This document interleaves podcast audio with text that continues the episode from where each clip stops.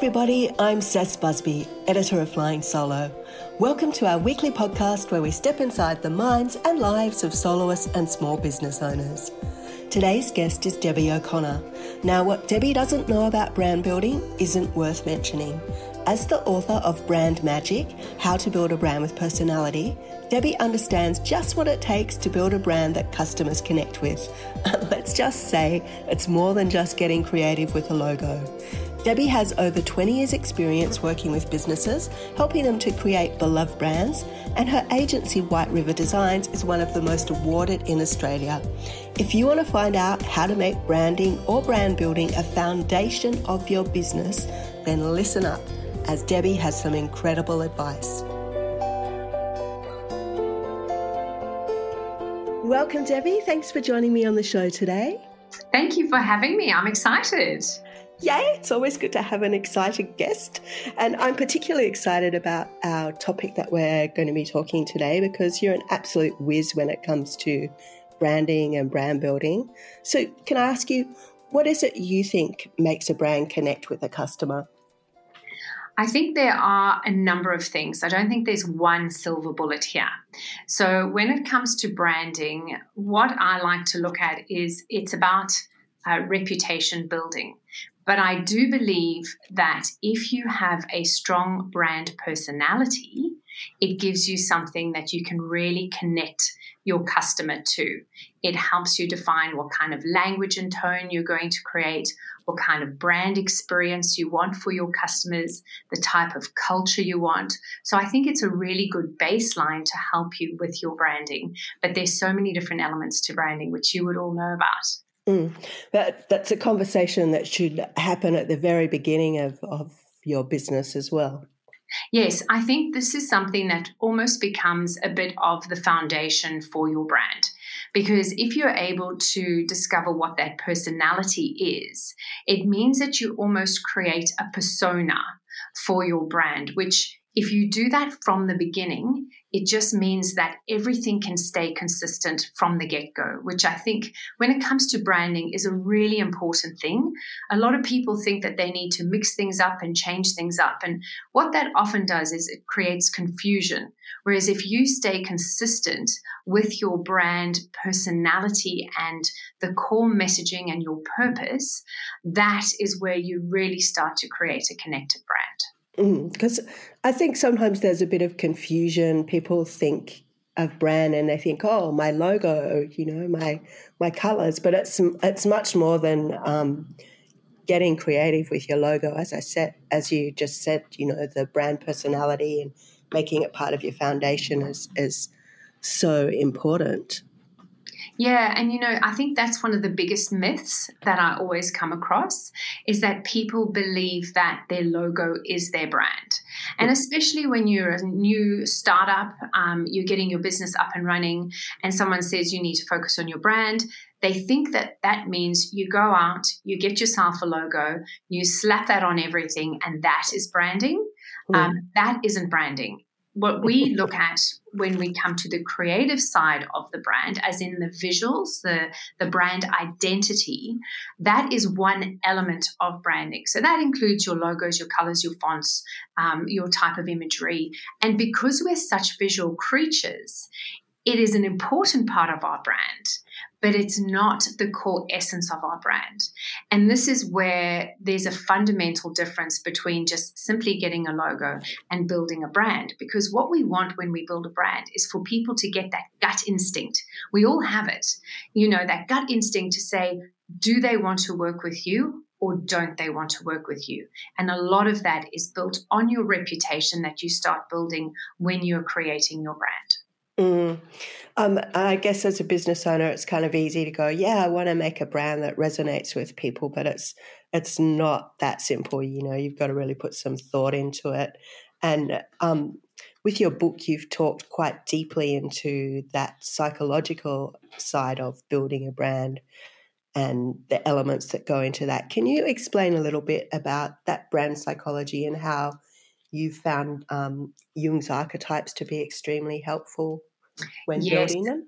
Yeah, look, I, I find this particular part of the branding process fascinating. I absolutely love it. Um, and the reason why I've used Carl Jung's 12 archetypes is because they actually sit in our unconscious bias. So there are these 12 different personalities or archetypes, as they're called. And the amazing thing is that we actually already know and understand all 12 of them. And this is the amazing piece. We don't have to be taught any of them.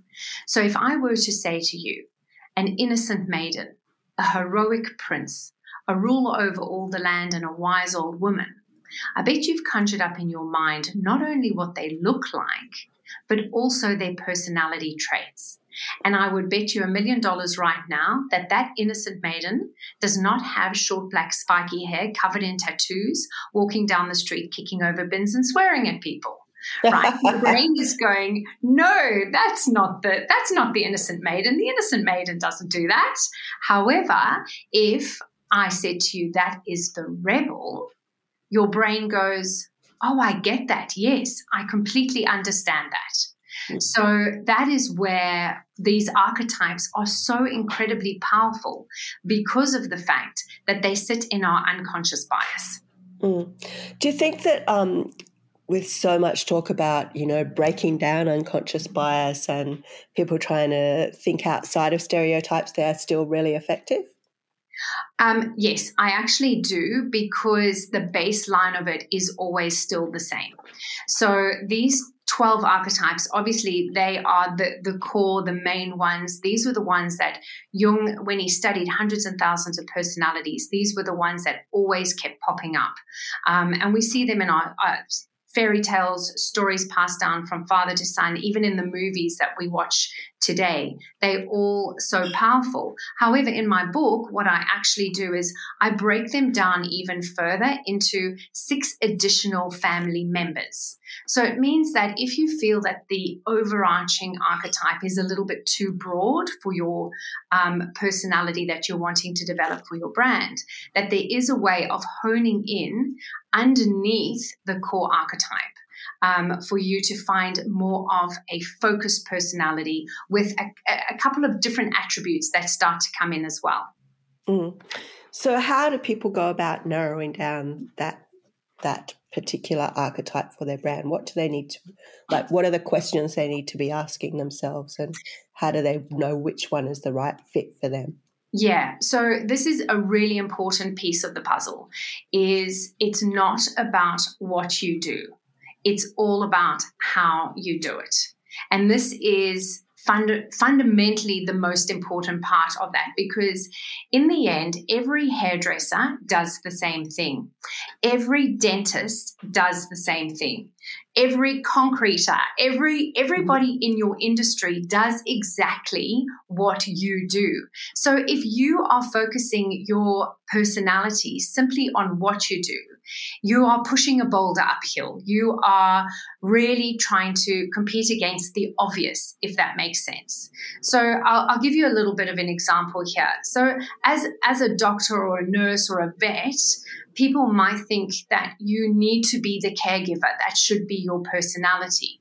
But essentially, being a caregiver is what you are actually doing. That is a core part of your industry and your profession.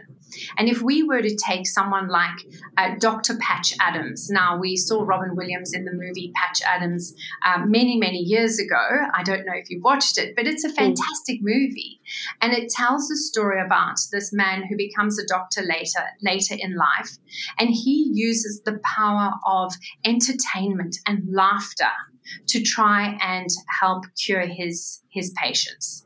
And so when we look at Patch Adams, his brand personality is that of the entertainer, not the caregiver. Because what he does is obviously caring, but his personality piece is all about being fun and light-hearted and not taking himself that seriously and therefore he's able to bring that essence through to his patients. So does that make sense? Yeah it does make sense. Um, but i guess for a business owner they're so kind of, um, especially our listeners that are um, in micro business and, and soloists, what they what they do is their identity. So how can they kind of separate that into the brand piece? Yes, and I totally hear you there. So let me give you another example, and I hope these examples help because I, I, do like examples and storytelling. Um, so if we were to take, for example, Richard Branson and Virgin, Mm. So Richard Branson, he's he's his own person. He's got his own brand, which is very much that of the explorer. The explorer is a bit of a pioneer. They're a thrill seeker. They're doing things independently, and um, you know they love the thrill of the chase type of thing. However, Virgin, on the other hand, is what we would call the rebel because let's face it, in the 80s, when he named his business Virgin, back then that would have been absolutely taboo. That would have been shaking up the status quo and going against the norm and being quite disruptive. And as a brand, Virgin goes into different industries and really shakes up the status quo and does things completely differently. So, what we're looking at here is going, okay, as Richard Branson, as his own personality and his own brand, is entirely separate to the Virgin one. And it's looking at it going, okay, what do we want to become famous for? What do we, how do we want to do things that make us different to our competitors? And that personality piece that can be put onto that. Hmm. So, what if your your business is already quite well established, um, but it's not exactly attracting the attention you want? It's not oozing personality. It's all a bit bland. What what can you do to fix that? Yeah, and and this is where I work with a lot of clients in this particular space because they've been, you know, plodding along, doing their thing, and really they've realized that they have a business, but they don't have a brand. And what I mean by that is, business is simply transactional. So, you know, a, a, kid on the side of the road selling lemonade is doing business because it's a transaction. However, brand is all about connection. Um, and so what they're realizing is, well, you know, once someone's done a transaction, there's no connection left. And they feel, well, we, we don't have that brand piece, that personality piece. So what we do is we this and this is a, a great exercise for for any business to do is to look at what are you doing really well that actually connects with the customer. What are they saying is, oh, I loved it when you did that. I saw you did this. I I heard from somebody that this is what you did with them or whatever the case is. When you hear all of those little positive nuggets of gold, tap into that because that is what is working really well for you. Now, if you don't have any of those, it is about sitting down and saying, all right, what do we need to do to now move forward to make sure that our brand does connect with the customer, not just on a transaction basis? So, what are we doing that is just boring and mundane that we actually want to get rid of? What are the things that where we can add some personality? And you know, there's certain things that we just we ignore every day where we could add personality. Um, emails, for example, how do you sign off on your email? Um, personality can come in simply in the way you greet someone. Do you say, Dear Mr. Jones, Dear John, Hi, John, Good day, mate? Um, how are you doing? You know, there's so many different ways just in a salutation that you can actually bring personality to the business. But what you need to do is sit down and go, right, if what we have right now is not working, we need to look at it and go, okay, this is where we want to be placed. This is what we want to be known for. Do you want to be known for the ruler, the best in your industry? Now, obviously, everyone wants to be known for that, but like, is that the most important part? Or would you like to be known as being fun and light-hearted? Or would you like to be known as a creative thinker, totally out of the box? Like understanding what it is that's really important to those core values for your business is important because by owning that space with that personality means that you can still be the best in your industry. So I want to give you another little example is um, we, we've got a fantastic brand here in Australia called Who Gives a Crap? Mm. and it's toilet paper. And I mean, it's just toilet paper. There's nothing amazing about it. However, there really is something truly amazing about the brand. because the brand is a bit of a double entendre, as in who gives a crap? Well, you know, hopefully you go to the toilet once a day or twice a day or whatever it is. However, um, when it comes to uh, who actually gives a crap, do you care? Do you actually really care about the world around us? Because if you do, then you should buy their toilet paper because they use sustainable, um, you know, everything in the business is about sustainability, recycle. They use bamboo. They, they have a whole ecosystem around simply the, the product itself. However, they also use part of their profit, I think it's 50% of their profit, to um, hygienic services um, in third world countries. Mm. So you can now see that the business is more than simply selling toilet paper. And the way they go about it is this light hearted banter that they have, even in their name, you know, and so you can see how taking something as simple or mundane as toilet paper and turning it into a brand that really connects with people and it has a purpose behind it, and there's most certainly a personality there as well. That is what makes people go, right, I'm going to buy toilet paper from them um, as opposed to buying toilet paper from one of the big supermarkets. Yeah, I think they're a really uh, interesting case study. I've spoken to Simon Griffiths a few times, and he recognized that, you know, toilet paper before they came along, also all of the campaigns were, you know, the the fluffy bunny, the the happy puppy, the like yes. the soft pillowcases, like all these weird random things, and very very big big companies that he thought they would have no chance of competing with. So they thought, like, what what way could they attack it in terms of their their brand personality that would be different? And of course, he thought of humor. Yeah. so. And there's so much toilet humor, isn't there? So he's yeah. nailed it. Yeah and uh, something that the other one, the other competitors couldn't actually go into that space because they were so cemented in the way that they'd done things before as well.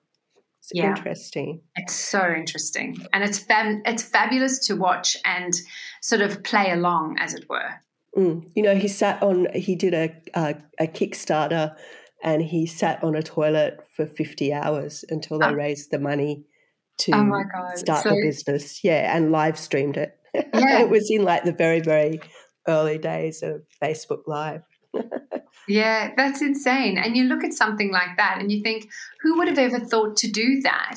Hmm. Yet that is exactly what he's done. It's something completely different.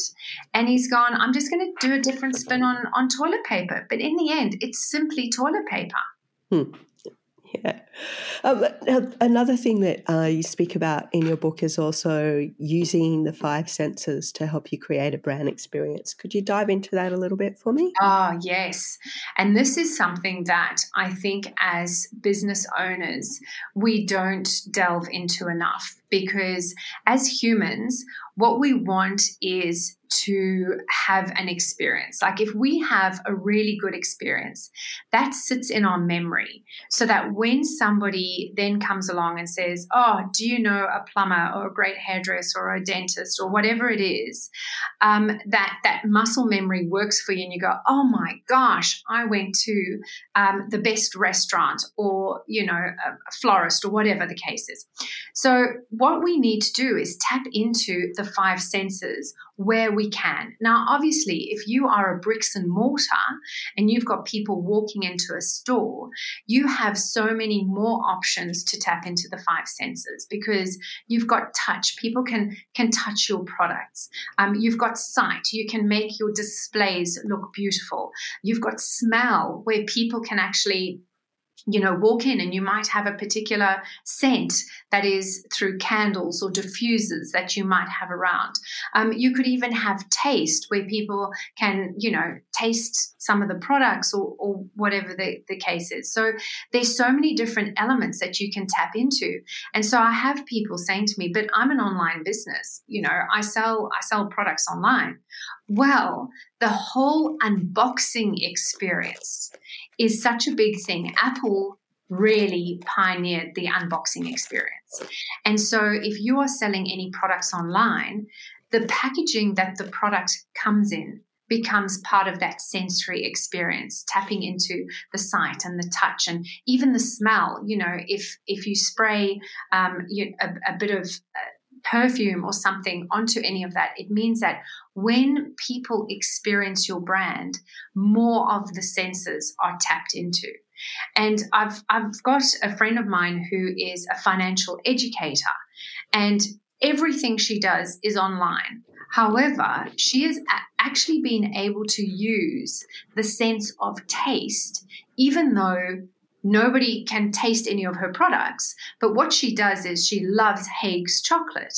And mm. so when she's explaining shares or, you know, putting money into property or whatever the story is that she's telling there, um, she uses these Haigh's chocolate frogs. And so she'll have these chocolate frogs out and what she might do is bite into a frog to show how depreciation is happening. And so she's using the sense of taste to bring about this sweet sense of financial, you know, empowerment, as it were. Even though no one can taste it, they can imagine the taste of the frog. So the, there, there are ways of being able to tap into the different senses to create an experience for your customers that becomes really memorable for them. And if we can utilize these senses as much as possible, that is a way that subconsciously we are connecting with our customer just that little bit more than someone who's not tapping into the senses. Hmm. Now, what about the culture piece? Because you might get all of this right um, on paper, but if you don't have the team to help you back it up, it can be problematic, yeah? Oh, absolutely. And this is where, you know, the the whole branding part of your brand is that process in saying, right, this is what we want to become famous for or known for, or when people are thinking about us, this is what we want them to think about us. Then the process of branding is actually making sure that everything you put into place means that the customer experiences that outcome. It's all well and good saying, we are fantastic at X, Y, and Z, and then you drop the ball and you don't actually deliver on X, Y, and Z. Then it means your brand is going to fall flat because you're not delivering on the promise to the customer. So one of the most important things to do. And really your your team is your your biggest asset when it comes to your business. They can make or break it. When you speak to any business owner one of the, the, the biggest challenges that they will say in business is is having staff. And so if you can create a culture in the business which is hard to do you have to work on it but it starts from the top and it filters down and so the leader really needs to be the one to set the scene and say, this is how we treat each other. This is how we want to behave amongst each other and how we want our clients to be treated as well. So it's not just an internal culture, it becomes an external culture as well. And when you have businesses that are imploding from the inside, I tell you what, your clients absolutely know about it. So it is a really important piece of the puzzle. So, what can you do if you see that um, that culture side of things is going off the rails?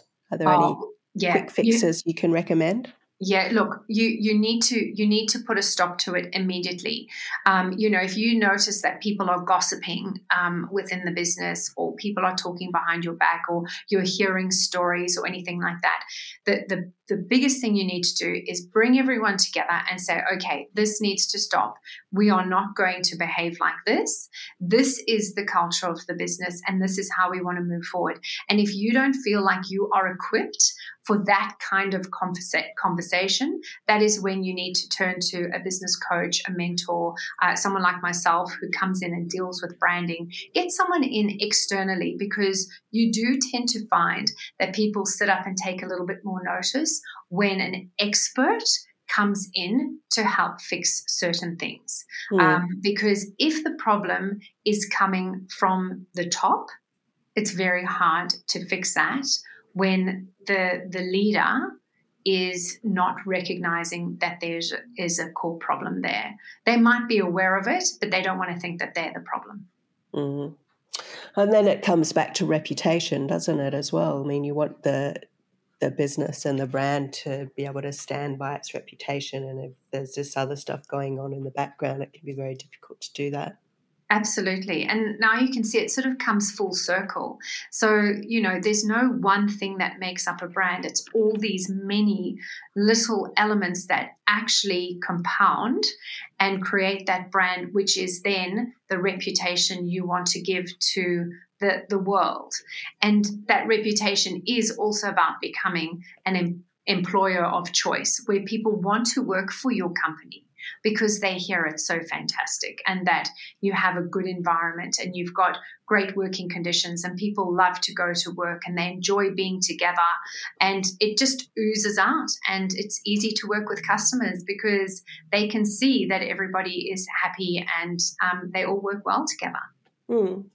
Now, I know at the very top of this conversation we said that um, you know, brand is much, much more than the logo, even though quite often that's people's go to. But on an aside to that, can I ask, what about color psychology? Because it seems to be becoming, um, you know, coming higher up the ranks these days with people when they are actually considering things like doing their brand and branding what, what's your thoughts on color psychology? Oh, it is so powerful.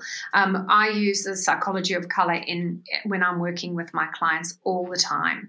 So um, I look at the psychology of color, the psychology of shapes. There's also psychology of shapes, mm. um, and uh, we we then look at that psychology piece with the personality. And when you put those together, it becomes very powerful. But when it comes to color, we already have um, preset determinations as to what color means to us. So, on one hand, the color red, if a woman is given a bunch of red roses, it means love and passion, right? But on the other hand, if someone is driving a red car, a, a, a, sexy red car. It's about the thrill and potential danger. Um, and if you see something cornered off with big red boarding, there's there's usually danger around that as well. So colors have a lot of different meanings, and understanding what those different meanings mean, not just for your brand, but also culturally as well. Um, so if you have a, an audience that is based not just in Australia. You might have a worldwide audience, or you might have an audience that is specifically Asia, as an example, I'll take, is, um, you know, for, for us, the color white is all about purity and innocence. And so we get married in white because that is what we perceive white to be. However, in Asian cultures, white is actually the color of death. Mm. They don't get married in white, they get married in red, red because red is the color of love for them. And so if you understand the different understandings of color um, in the different cultures, then it means that you're starting to really tap in uh, to to the psychology of color. I, I, worked with a client once who was in the re, um, the restaurant industry, and he said to me, "Oh." Um, so what he used to do was go into restaurants and actually do the planning of the restaurant as to how the kitchen should be lay, laid out for the best service and you know how the restaurant should be laid out to get the food out and um, as quickly and easily as possible. And he said so i'd like a brand deb that we have the colors blue because blue is my favorite color and then i want yellow and black because that shows that an area has been cornered off and I, okay, well, when an area is cornered off with, with yellow and black, it kind of indicates maybe there's been a murder. Yes. so that might not be the best color combination in that sense. And interestingly enough, the color blue is an appetite suppressant. So when you think of a lot of the restaurants, there are not many restaurants or cafes that are out there that have the color blue mm. as their core brand color because it is an appetite suppressant.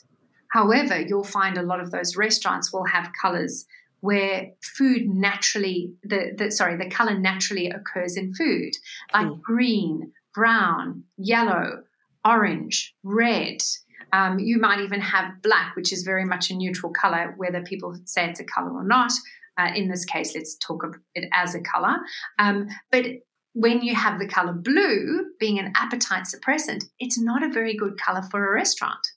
Mm-hmm. So when you understand the psychology of color, it means that you start making very discerning um, choices for your brand. And then you bring in your personality. So if you have a personality that is the entertainer or the creator, your colors can be very bright and vibrant. However, if you've got a personality, say, that is the ruler or the sage, you want more sophisticated, more uh, muted tones that would then bring about that feeling of the personality as well. Mm.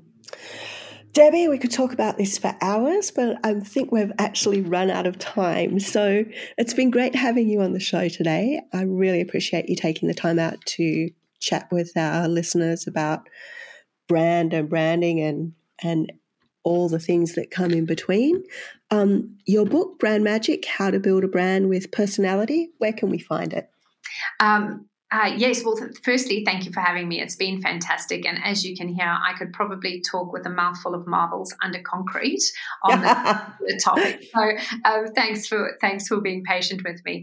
Um, yes, so the book, you can get it on Amazon um, or you could head to brandmagic.com.au. So thank you for that. My pleasure. And if anyone's looking for someone who knows their stuff about about brand and branding, Debbie is the absolute expert, and you should get in touch if you're needing some assistance. She's got a great agency, White River, named after her hometown in South Africa.